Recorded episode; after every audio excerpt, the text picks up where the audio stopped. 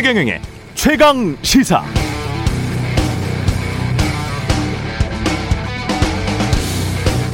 부동산 시장 안정을 위해 국민께 드리는 말씀. 어제 홍남기 경제부총리가 관계기관 합동으로 부동산 가격 앙등의 현상, 정부의 대책 등을 발표했습니다. 새로운 내용은 없습니다. 집값 올라 죄송하다.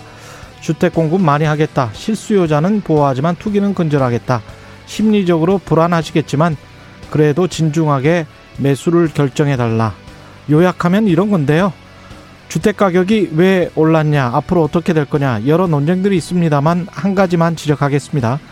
미래의 경제가 어떻게 될지, 인플레이션이 어찌 전개될지, 금리가 언제 얼마나 오를지 아무도 확언할 수 없습니다.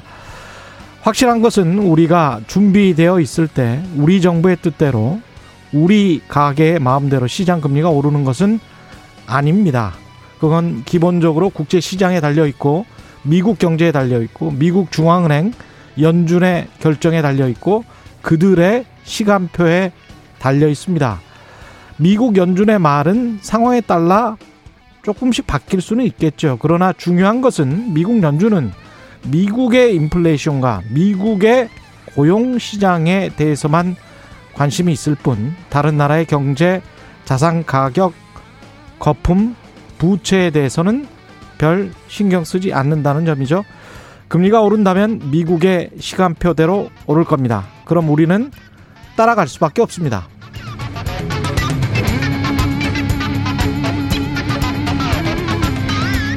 네, 안녕하십니까. 7월 29일 세상에 이익이 되는 방송 최경령의 최강시사 출발합니다. 저는 KBS 최경령 기자고요. 최경령의 최강시사 유튜브에 검색하시면 실시간 방송 보실 수 있습니다. 문자 참여는 짧은 문자 50원, 기본자 100원이 드는 샵 9730 무료인 콩 어플 또는 유튜브에 의견 보내주시기 바랍니다.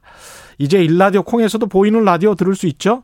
콩 앱 켜시고 일라디오 채널, 채널 화면 하단에 캠코더 마크 누르면 일라디오 생방송 보이는 라디오로 보실 수 있습니다. 오늘 1부에서는 윤석열 전 총장 국민캠프의 김병민 대변인 만나보고요. 2부에서는 더불어민주당 대선 경선 후보 릴레이 인터뷰. 오늘은 이낙연 후보입니다.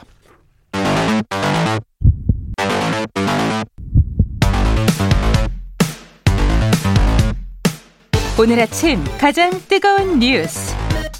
뉴스 unboxing. 네, 오늘 아침 가장 뜨거운 뉴스 뉴스 unboxing 시작합니다. 민동기 기자, 김민하 평론가 나와있습니다. 안녕하십니까? 안녕하세요. 예, 코로나 대유행 이거 뭐 오늘 1,600명대 계속 뭐 꺾이지는 않네요. 예. 어, 어제 0시 기준으로요. 예. 어, 신규 확진자 수가 1,896명으로 집계가 됐습니다. 수도권 이 거리두기 단계를 4단계로 상향한 게 지난 12일이거든요.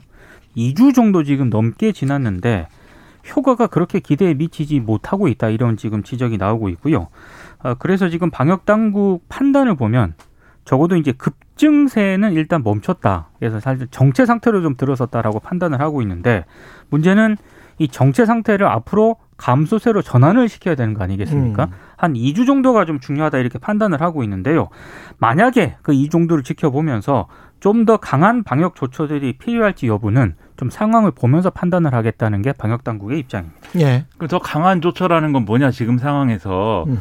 사실 지금 이 저녁 때는 거의 이제 모이지 못하고 집에 가야 되는 상황인데 그렇죠. 더 강한 건 뭐냐라고 하면 결국 아마도 어, 다중이용 시설들에 그렇죠. 대한 추가적인 어떤 영업 제한 그다음에 영업 금지 뭐 이런 게 될 가능성이 큰데 지금 그거를 이제 버틸 수 있는 상황인가에 대해서도 상당히 의문이 제기될 수밖에 없는 거고 뭐 다중이용 시설이라고 하면 뭐 백화점 뭐 이런 겁니까? 식당, 카페, 식당, 그다음에 카페. 무슨 뭐 지금 말씀하신 뭐 그런 백화점이라든가 이런 것도 들어갈 수 있고요. 예. 그러니까 여럿이 모이는 어떤 그러한 시설들을 이제 제한을 해야 될 것인데 음. 그게 현실적으로 지금 가능하냐에 대해서 고민이 있을 것이고 음. 그다음에 지금 이제 벌어지고 있는 여러 가지 집단 감염의 양상 이런 것들을 또 분석을 충분히 해봐야 됩니다. 과연 다중이용 시설에서의 감염을 막으면 예. 확산세를 잡을 수 있는 것인지 이런 것 들을 따져봐야 되는데 사실 여기에 대해서 지금 방역 당국이 명확하게 답을 갖고 있는 것 같지 않아요. 어제 어, 브리핑한 내용을 보면은 이 4차 유행이 언제 꺾일지는 지금 사실 어 냉정하게 지금 얘기할 수 없다. 더 그렇죠. 추가적인 분석을 어, 더 필요로 하는 상황이다라고 얘기를 하고 있는 거거든요. 천 명대가 뭐 가을까지 갈 것이다 이런 전문가들의 그렇죠. 이야기도 나오고 있고요. 예. 그렇죠. 그래서 아마도 우리는 더 힘든 상황을 조금 더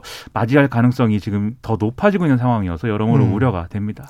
유럽이나 미국에서 했던 lockdown 여기보다 더 높아지면 그렇죠. 미국이나 유럽에서 했던 lockdown을 의미하는데 네. 그거는 밖으로 나가려면 뭐 약국이나 마트 정도 가고 통행권을 국가에서 교부를 하고 뭐 이런 상황이었었잖아요. 근데 예. 우리 방역 당국이 그 정도까지는 하기는 안- 어렵죠. 예. 한국에서는 같은데. 네, 한국에서는 불가능하지 않나. 왜냐하면 예. 그런 이제 그런 정도의 이제 봉쇄도 이제 음. 유럽 중에서도 이제 일부 국가하고 그다음에 호주의 경우에 이제 호주, 뉴질랜드 뭐 이런 데서 한 건데 음. 그런 국가들도 사실은 이제 그 나라의 어떤 문화라든가 여러 가지 기반이라든가 이런 것들이 같이 이제 작용을 해서 예. 우리처럼 이렇게 도시가 이렇게 밀집돼서 사는 그런 공간이 아닌 경우들이 있기 때문에 가능한 측면이 있었던 데다가 음. 최근에 이 봉쇄를 다시 한다 그러니까 싫다 그러고 지금 시위하지 않습니까? 더 이상 못 버틴다는 거거든요, 거기도. 거기다가 이제 1년이 넘었고 중증 환자의 발생률이랄지 뭐 여러 가지를 봤을 때 그리고 이 병에 관해서 이 바이러스에 관해서 우리가 조금은 알잖아요. 네. 물론 겸손을 해야 되겠지만 조금은 아는데 그런 상황에서 봤을 때 이제 국민들이 그렇게 생각할 수도 있죠. 사실은 뭐 우리가 무슨 안이하게 생각한다, 방심한다 이렇게 하면서 국민들을 다그칠 것만 것만 아니고 과학적으로 이미 알려진 게 있기 때문에 이거 마스크 뭐 적절할 때 쓰고 그다음에 백신 맞고 별다른 방법이 없구나 이렇게 생각을 하는 거죠 지금 뭐 그렇습니다. 예. 그래서 결국은 지금 상황이 유지가 되더라도 음. 결국은 백신 접종이 어 돼야 된다. 예. 그것을 보면서 가야 되는 겁니다. 백신이 근데 이제 모더나가 어떻게 되는 겁니까? 원래 그 예. 어제 또 브리핑 내용에서 밝힌 걸 보면은요. 음. 그 모더나가 공급 연기한 백신 있지 않습니까? 예. 7월 물량 일부가 다음 주 국내로 들어온다고 합니다. 음. 그래서 현재 진행 중인 50대 접종을 현재 일정대로 그렇게 계속 진행을 하기로 했고요. 만 18세에서 49세 연령층 대상 접종도 당초 계획대로 8월과 9월 이렇게 진행을 한다고 확인을 했습니다. 예. 그 보건복지부 장관하고요, 모더나의 생산 총괄 책임자 부회장 등이 이 백신 공급과 관련해서 협의를 가졌다라고 하고요.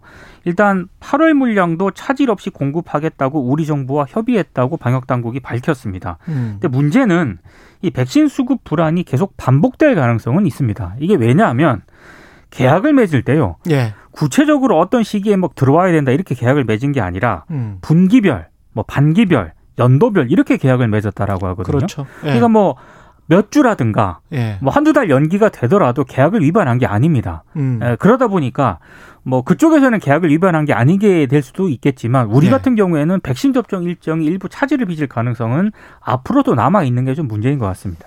그러니까는 이 백신이 들어오는 양 자체가 적다고 할지라도 순차적으로 그래도 계속 소량으로라도 들어오면 우리가 그것을 가지고 일정 조정이나 이런 것들을 통해서 이 백신 접종을 또 효율적으로 우리가 관리할 수 있는 그런 상황이 되는데 사실 모더나사가 그 부분에 있어서 의사결정이라든지 이런 것들을 합리적으로 못하는 상황인 것 같아요. 그런 상황이 이어졌기 때문에 사실 들어온다고 했던 게 이제 완전히 없어져 버리는 상황까지 뭐 여러모로 백신이 지금 뭐 만들기 어렵다고 하는 그런 조건들이 있긴 하지만 그런 상황들이 이어졌던 것 같은데 이런 부분들은 여러 가지 계약에 불리한 점이 있지만 우리 정부하고 지금 화상회의라든가 이런 것들을 통해서 이제 좀 협의를 했다고 하니까 이렇게 정부가 또 나름대로의 능력을 발휘하고 이렇게 운영의 묘를 찾아가는 게 또 필요한 것 같습니다.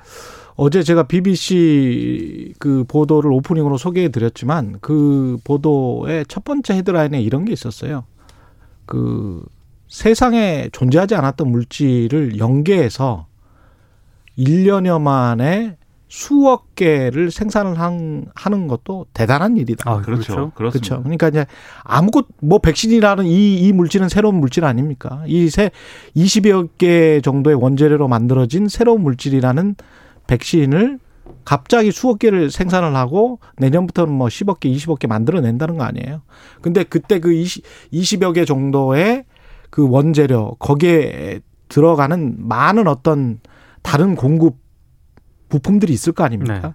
그것들을 일시에 집중적으로 받, 받아낸다는 게 화이자 같이 큰 기업은 조금 좀 용이할지 모르겠지만 모더나는 벤처 기업이니까 아무래도 좀 그런 데서 불리한 것 같아요. 예, 어제 민주당 대선 후보 본경선의 첫 TV 토론이 있었는데 이건 짧게 다루겠습니다. 예. 어, 일단 그 one team 협약식을 맺고 바로 이제 토론회가 이어졌거든요. 예. 그래서 격한 공방이라든가 음. 어, 네거티브 이렇게 격한 이 수위 높은 네거티브 표현은 좀 자제가 됐는데 그래도 어제 토론의 특징은 제가 봤을 땐 크게 두 가지였습니다. 이낙연 전 대표에 대한 어떤 공세가 좀 다른 후보들이 좀 많이 집중이 됐다. 아 그래요? 예. 그리고 예. 또 하나는 여전히 이재명 대 이낙연 대립 구도는 계속 이어졌다. 음. 간단하게 말씀을 드리면 이재명 후보 같은 경우에는 이낙연 후보에게 대통령 후보로서 품격과 무능함 가운데 어떤 게 더 중요하나 이렇게 물었거든요. 음. 그러니까 품격 있는 후보를 내세우는 이낙연 후보에게 무능한 것 아니냐라고 공격을 한 거고요. 이낙연 후보 같은 경우에는 이재명 후보의 이 전 국민 재난 지원금과 관련한 입장 변화, 태도가 오락가락하다고 계속 비판을 했는데 예. 이재명 후보는 그 말이 바뀐 게 아니라 상황이 바뀌었다라고 얘기를 하면서 이낙연 후보가 전직 대통령 사면에 대한 입장이 바뀌지 않았습니까? 예. 그게 입장이 바뀐 것 아니냐라고 반박을 했습니다. 어제 뭐 어. 이재명, 이낙연 후보에 대한 어떤 열띤 공방이 좀 계속 이어지는 그런 분위기였습니다. 근데 이렇게 좀 이런 검증은 뭐 있을 수도 있다고 생각하고 토론에서 뭐 서로 간에 검증을 하나도 안 하면 토론이 안 되니까 예. 검증을 할 수 있는데 음. 뭐 백제 발언, 뭐 탄핵, 뭐 이거는 그만 얘기해도 되겠다. 네, 이런 생각이 좀 들었습니다. 최재형 후보가 윤석열 후보를 한번 만나자. 예. 상당히 주도를 하는 듯한. 그러니까 예. 공개 회동을 제안했다라고 언론들이 보도를 하는데 예. 저는 공개 회동 제안한 거를 공개한 게 아닌가 이런 그렇죠. 생각이 들더라고요. 예. 그러니까 제안한 배경은 이런 것 같아요. 최근 이제 여러모로 국민의힘 이 어수선하지 않습니까? 음. 뭐 개파, 친윤, 반윤 이런 뭐 이런 프레임까지 나오고 그러다 보니까 아, 만나서 정권 교체를 위해서 좀 이런 부분에 대해서 논의를 하자 이런 차원으로 공개 제안을 한 것으로 보이는데요. 근데 지금 재밌는 것은 이 최전 원장 캠프 상황실장이 김영우 전 의원이거든요. 예. 어, 지금 김영우 전 의원이 권성동 의원에게 전화를 걸었다라고 합니다. 그래서 좀 배경 같은 걸 설명을 하고 좀 윤 전 총장에게 이 얘기를 좀 해달라 이렇게 음. 논의를 좀 부탁을 했는데 권성동 의원은 아니 직접 윤 전 총장하고 얘기를 해라 이런 입장을 밝힌 것으로 전해졌고요. 윤 전 총장의 반응은 아직은 만날 의사가 없다 이런 반응을 좀 전한 것으로 전해지고 있습니다. 그렇게 맥락을 해설하면 이런 겁니다. 지금 최재형 전 원장이 만나자고 하는 명분이 예. 개파 갈등이 심각해지고 있다 뭐 이런 거 아니겠습니까? 근데, 근데 그거는 뭐 그렇죠. 근데 예. 분명히 그 당내에 윤석열 전 총장을 데려오기 위해서 지금 뭐 이게 명단 만들고 음. 뭐 이런 흐름은 있어요. 그런데 여 이걸 두고 이제 하는 얘기죠. 친윤은 이렇게 실체가 있고 음. 그렇기 때문에 이 친최재형도 당연히 실체가 있다. 예, 최재형이 편도 실체가 있는 거다. 그렇기 때문에 실체가 있는 두 개파의 수장이 만나야 되지 않겠는가. 이렇게 얘기를 한 건데 음. 평론가 입장에서는 윤석열 윤석열을 데려오고 싶은 그러한 국민의힘 내부 움직임이 있지만 예. 최재형 전 원장이 이를 따르는 사람들이 개파가 될 정도의 그러한 지금 구조가 만들어진 거냐 그건 좀 의문이다라는 점에서 오히려 이것은 어, 최재형과 윤석열은 에, 지금 야권에 굉장히 잘 나가는 두 사람이 후보이다라는 걸 주장하고 싶은 최재형 전 원장의 바람이 상당히 반영된 행보가 아닌가 근데 일단 생각이 됩니다. 회동을 그렇죠. 하게 되면은 음. 최재형 전 원장 입장에서는 체급이 올라가는 거죠. 그림 좋잖아요. 네. 일대일로 하면. 어, 그런 거를 예. 좀 노렸다는 그런 분석도 그러니까 있습니다. 제가 이제 최경영 예. 기자님한테 예. 네, 그 KBS하고 예. 평론가 집단의 예. 대표끼리 만나자고 하는 거죠, 제가. 일대일로 그렇죠. 네. 얼마나 네, 좀 그렇습니다, 그게. 네. 예. 언론중재법을 여당이 법안 소위 통과했고 지금 강행할 태세고요. 야당은 반발을 하고 있고요. 예. 그 현업 단체들이 반발하고 있다라고 했는데 예. 이 부분은 좀 정확하게 설명을 해야 될 것 같습니다. 예. 한국 기자협회하고 한국 여기자협회는 현업 단체가 맞는데요. 음. 한국 신문방송편집인협회하고 한국 신문협회, 한국 인터넷신문협회는 음. 정확하게 말씀드리면 편집인 협회죠. 그게. 예, 이게 약간 뭐 경영자 쪽에 좀 사장님들. 네, 예. 사장님들 모인 곳이라고 생각을 하면 될 것 같은데 음. 이들 다섯 개 단체가 이건 대선을 앞두고 어, 비판 의혹 보도를 원천적으로 봉쇄하겠다는 시도다 이렇게 어제 논평을 냈고요. 만약에 음. 언론중재법 개정을 강행을 할 경우에는 헌법세 헌법재판소에 헌법 소원을 내겠다 이런 입장을 내놓았습니다. 예. 그러니까 이게 권력에 대한 비판이나 뭐 이런 것을 감시를 이제 좀 음. 못하게 하는 법이 아니냐 반발이 나오니까 예. 지금 여당의 안을 보면은 어 이러한 뭐이 어, 권력이라든지 그다음에 대기업 등에 대해서는 악의적인 어떤 보도라는 것이 입증되면 이제 이 법을 적용한다 이렇게 되어 있는데 음. 근데 이것도 사실은 좀 주관적인 것이기 때문에 오히려 네. 악용될 여지가 크다 이런 지적이 나오고 있거든요. 이런 그리고 종류의 어떤 대안이라는 것은 그냥 법을 뚝딱 만든다 뭐 이렇게 되는 게 아니라 사실은 좀 사회적 함이나 이런 것들이 광범위하게 좀 이루어져야 될 필요성이 있는데 그 부분에 있어서는 여당이 충분한 정치력을 사실 발휘하지 못했다. 이런 평가가 이제 불가피할 것 같고요. 그 배경은 뭐냐? 결국 상임위원장을 이제 다시 배분할 것이고 음. 법사위원장을 야당에게 넘겨줘야 되는데 그것에 대한 당내의 지지층의 비판 여론이 있다 보니까 그 넘겨주기 전에 그런 개혁 입법을 빨리 처리하겠습니다. 이 맥락에서 지금 이 상황이 벌어진 것으로 지금 어 지금 이 보이기 때문에 오히려 이런 그림이 상당히 안 좋게 작용할 가능성이 커지고 있습니다. 제가 보기에는 그렇습니다. 그러니까 언론이 기본적으로 좀 잘못 보도하고 뭐 이렇게 정파적으로 보도하고 그 굉장히 좀 비겁하게 보도하고 이랬던 적들이 굉장히 많잖아요. 그것에 관해서 여당이 어떤 법안을 만들어서 이걸 좀 고쳐보자 체계적으로.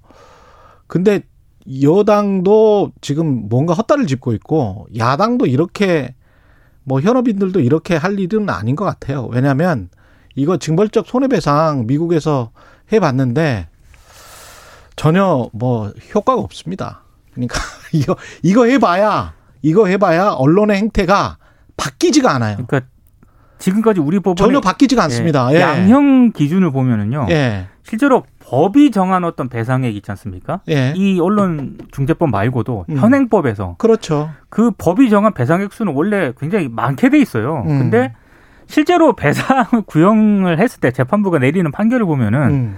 배상 액 수가 많지 않습니다. 예. 그러니까 이, 이 의문이 드는 게 음. 이러한 형태로 지금 법안이 이제 나와서 이제 상임위에서 이제 뭐 합의가 되고 뭐 이렇게 가야 되는데 음. 일방적으로 처리하고 있지 않습니까? 본회의에서도 처리할 수 있을 것인가 첫째. 음. 두 번째로 법안이 처리됐을 때 헌법 소원이나 이렇게 갔을 때 이게 효력을 계속 유지할 수 있을 것이냐. 결국 이렇게 막 이렇게 시끄럽게 법안을 통과시킨 다음에 실질적으로 법안이. 네, 예. 효력을 갖지 못하게 되면 법원에서 언론 예. 개혁과 이런 뭐 뭐가 징벌적 손해배상제를 도입하고 싶었던 그러한 맥락, 정치적 맥락이라는 그렇습니다. 것은 어디로 가겠느냐 예. 이걸 한번 봐야 됩니다. 생각을 그래서- 해봐야 돼요. 그래서 그니 그 산이 아닌 거예요. 언론 개혁을 하고 싶다면 그 산으로 가지 말고 다른 산이 있는데 다른 산에 관해서는 뭐 이슈 오도독이나 다른 곳에서 우리가 충분히 이야기를 해보죠. 굉장히 그렇죠. 긴 이야기니까 네, 뉴스 unboxing 두 시간 예, 해야 됩니다. 예, 뉴스 네. 방식 한두 시간 해야 되는데 이 산은 아닙니다. 예. 포털이 둘- 중심이 될 것 같습니다. 다 잘못 짚었습니다. 예. 이, 이거 한다고 해서 무슨 언론 자유 탄압되는 것도 아니고요. 예. 그렇게 또 엄청나게 한국 언론들이 뭐 탐사보도 잘하고 있는 것도 같지도 않고요. 예. 그렇습니다. 굉장히 냉소적이시네요. 예. 네. 뉴스 unboxing 사실이잖아요. 민동기 기자 김민하 평론가였습니다. 고맙습니다. 고맙습니다. KBS 일라디오 최경의 최강시사 듣고 계신 지금 시각 7시 37분입니다.